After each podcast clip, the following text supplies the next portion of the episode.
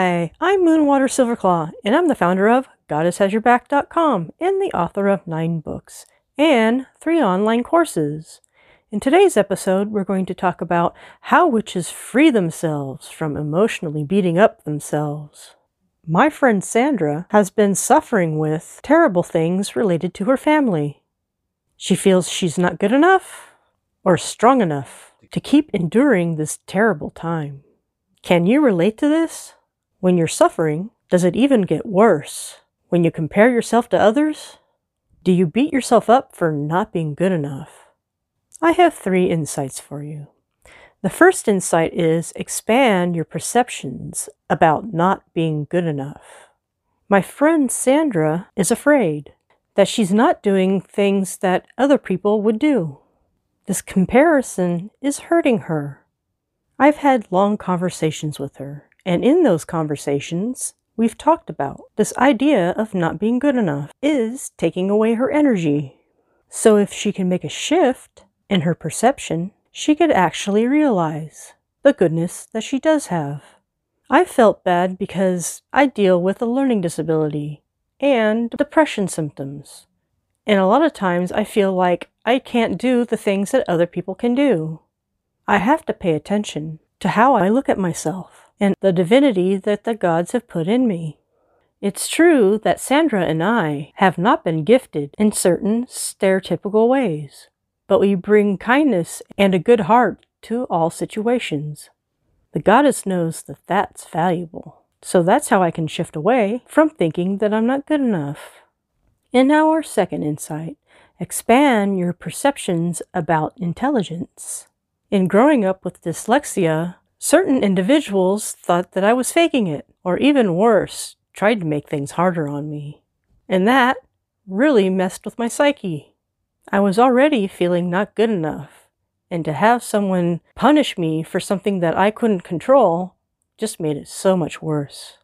The problem with dyslexia is that a number of people with dyslexia consider themselves dumb or stupid or even worse things.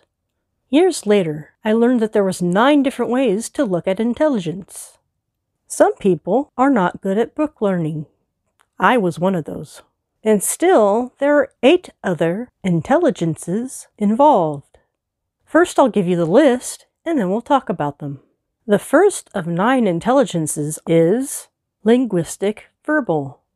The second one is logical mathematical. The third one is visual spatial. The fourth one is bodily kinesthetic. And the next one is musical. The sixth one is interpersonal. The seventh one is intrapersonal. And the eighth one is naturalistic. And finally, the ninth one is called by many people spiritual intelligence. Now, the first eight appeared in books by Howard Gardner.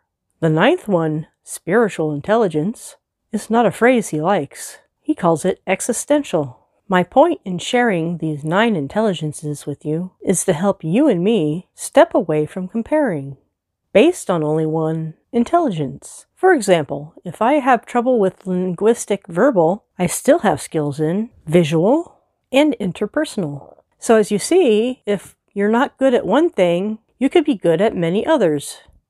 The gods have placed multiple gifts within you, and this can help you shift away from thinking, I'm not good enough. And now, our third insight expand to the goddess's view of the classroom. We began by talking about Sandra and how she feels that she's not good enough. When we give her the idea that she has nine different intelligences to look at, it helps her appreciate the divinity and gifts that she was given by the gods. It turns out that Sandra has gifts related to interpersonal intelligence. Interpersonal intelligence relates to being sensitive to other people's feelings and being able to cooperate with them. For years, I thought of life as a classroom. I'm suggesting that the goddess has put divinity within you so you can do well in the classroom. It's also valuable to imagine how goddess looks at suffering. The idea is goddess knows your potential and knows that you can overcome painful situations. Recently, I saw a quote from psychologist Lesley Hazleton. She wrote, Suffering, once accepted, loses its edge, for the terror of it lessens, and what remains is generally far more manageable than what we had imagined. So, what I get from this quote is if we look on suffering as just part of this classroom, it loses its edge, and we can find it more manageable. And this is where we go to the ninth intelligence spiritual intelligence. I know that Goddess is within me, and so is the God, and I am part of everything around me. And if you listen, you're able to communicate through thoughts and words to the gods. I find this so comforting. I invite you to have prayer, meditation, and rituals to connect with the gods. Every time you do these things, you're celebrating your spiritual intelligence. As witches, we know that our connection to the deities and to the earth are strong. That's part of spiritual intelligence. I invite you to connect with that. And if you weren't gifted in one of the other intelligences, you can just quiet that down. It's not about comparing. It's about letting go of those thoughts about not being good enough. Instead, when you focus on spiritual intelligence, you are connected to the gods. Many of us witches tend to be empathic and we can feel the feelings of others.